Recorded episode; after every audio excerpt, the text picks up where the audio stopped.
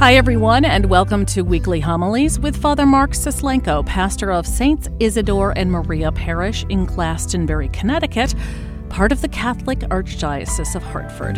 I'm Carol Vassar, Parish Director of Communications, and you are listening to episode 23 for season 5 for the Solemnity of the Most Holy Body and Blood of Christ, June 19th, 2022. Our gospel reading is from Luke chapter 9, verses 11b through 17. Jesus spoke to the crowds about the kingdom of God, and he healed those who needed to be cured. As the day was drawing to a close, the twelve approached him and said, Dismiss the crowds so that they can go to the surrounding villages and farms and find lodging and provisions, for we are in a deserted place here. He said to them, Give them some food yourselves.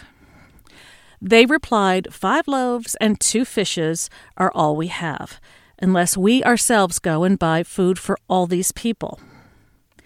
Now the men there numbered about five thousand. Then he said to his disciples, Have them sit down in groups of about fifty. They did so, and made them all sit down. Then taking the five loaves and the two fish, and looking up to heaven, he said the blessing over them, broke them, and gave them to the disciples to set before the crowd. They all ate and were satisfied. And when the leftover fragments were picked up, they filled twelve wicker baskets. The Gospel of the Lord. If we consider how our lives play out every day, our minds are always occupied and filled with something. In fact, for many of us, our minds race with all that we have to accomplish, all that we want to do, where we want to be, who we need to see, and the list goes on and on and on. There is always something to attend to. And then factor in there our own anxieties, our fears, and our worries, those things that consume us, those things that are concerning to us and those begin to distract us as well. And so, as we go about the business of our lives, the everyday tasks of our lives, we often do so very distracted with our minds and hearts elsewhere because we're trying to get through what's in front of us because we need to get to the next thing that's on our list. And it goes on and on and on, so that for many of us, at the end of the day, we sit down and we say, Where did the day go? It went by so fast. And then we look at the years and the months of our lives and we say, another season has come and gone, and we're here now facing summer. And pretty soon it'll be winter again, and the cycle will go on and on. And then the years begin to fly by. And we look back at a young family that we once had and wondered how they all grew up so fast. Because now we're facing their marriages, and then baptisms, and we find ourselves older. And as we look at how life plays out in our distracted world, we begin to realize life in its abundance and its profoundness isn't discovered in the years or the weeks or the months.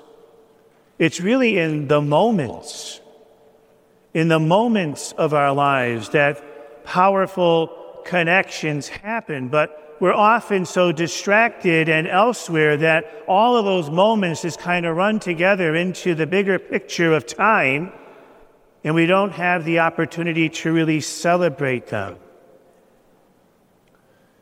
Moments. These are profound moments. I call them now moments, where we're forced into a closer present, taken out of the past and away from the future and brought to the present. Maybe it's an experience such as the first time you held one of your children,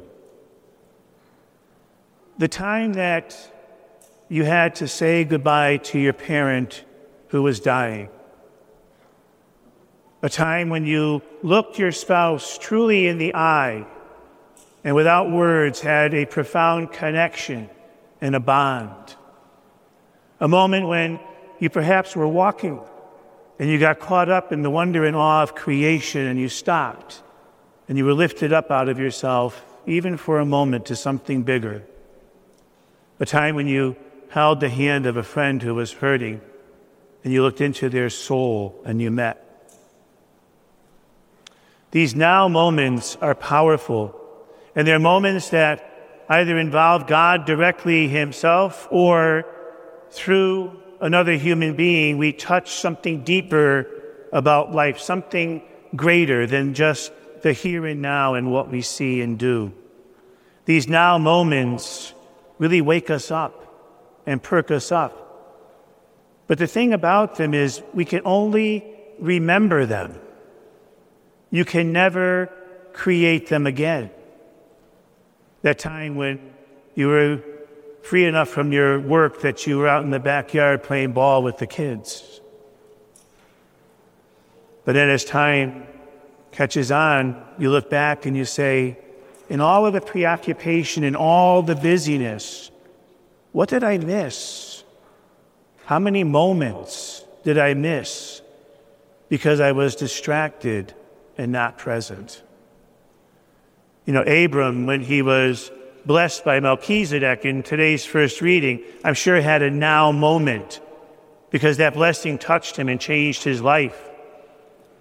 I'm sure those 5,000 folks who were fed by Jesus had a now moment and their lives were forever changed.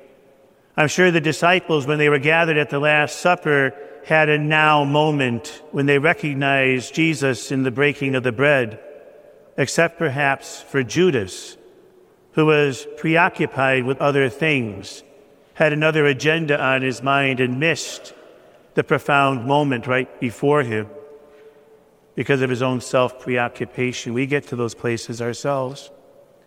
And I'm sure the disciples, when they were led up to the mountain and Jesus was transfigured before their lives, had a now moment, a moment of powerful connection you see, God breaks into our lives in those now moments because we have to understand something about God. God doesn't live in the time of our lives. His life is not structured like ours with a day and another day and another hour. For God, time is timeless.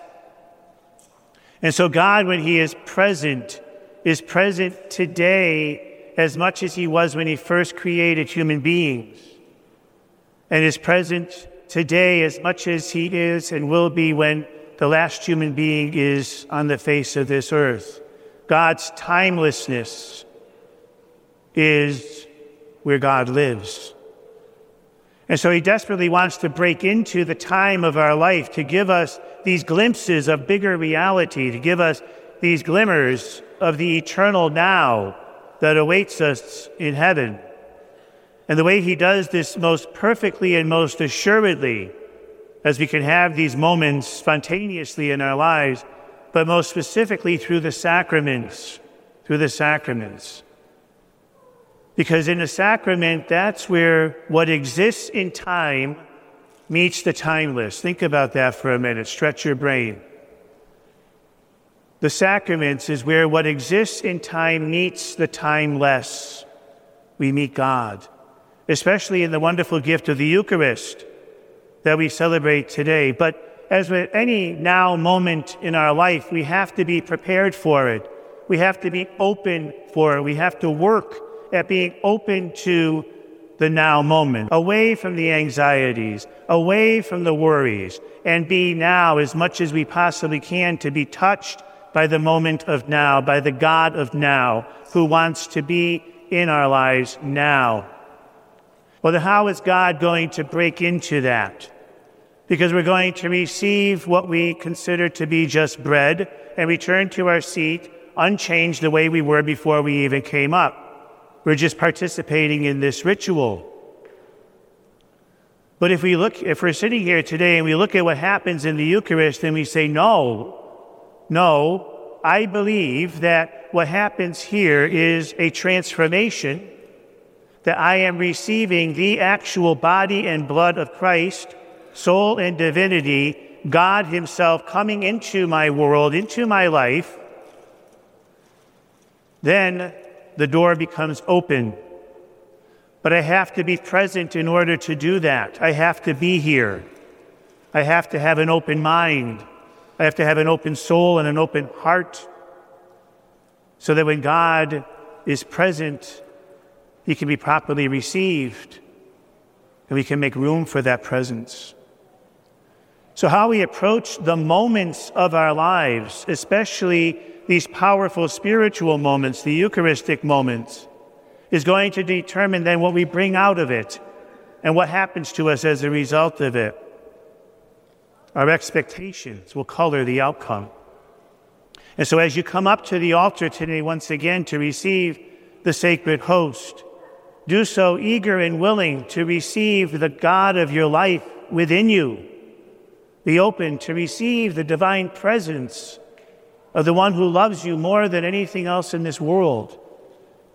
Have the proper disposition to see beyond what appears to be just bread to the inner reality of the divine person alive in that bread. And whether you do so in your hand or on your tongue, do so with the utmost reverence. And then return to your seat not as the same person but one now in the moment of God who has an opportunity to connect in a profound way with the divine presence that is now within you. And take a few moments when you return to open yourselves to that gift, to that beauty, to that wonder, to that awe, to that visit that God is making within you. And if you lack faith, ask God to give you that faith. If you lack hope, ask God to give you that hope. If you struggle with love, ask God to give you that love, and He will enter in and do that for you, but you have to be open, you have to look, you have to listen, and you have to be fully present to Him. You know, it's, it's interesting as we get older, we look in the mirror and we know that we've aged. But there's a wonderful, interesting thing about life. You don't really feel old within. You know, it looks old on the outside, things are falling apart. But inside, there's always a youthfulness. In fact, it's hard to believe that age catches up so quickly. Do you ever wonder why that is? It's because our souls live like God in the eternal now. Because that's what's going to come with us to heaven.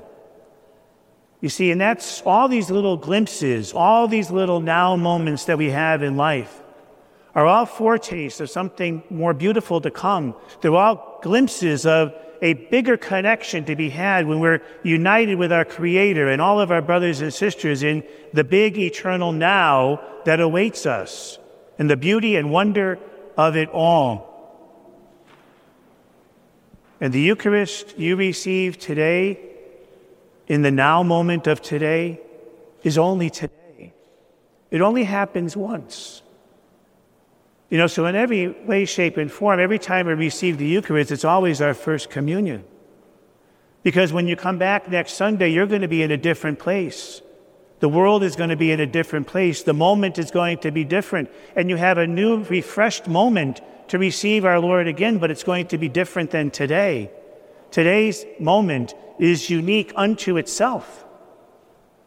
So as you approach God's altar today, prepare yourself for the moment of now, for the reception of Jesus Christ into your heart, mind, and soul now.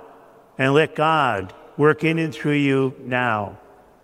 And then when you leave these doors today and you go back into your life, pause and think, not about the years or the months or the days or even the hours, but practice through prayer being present to the now, because then every moment has the potential to sparkle and gleam and vibrate with the presence of God Himself.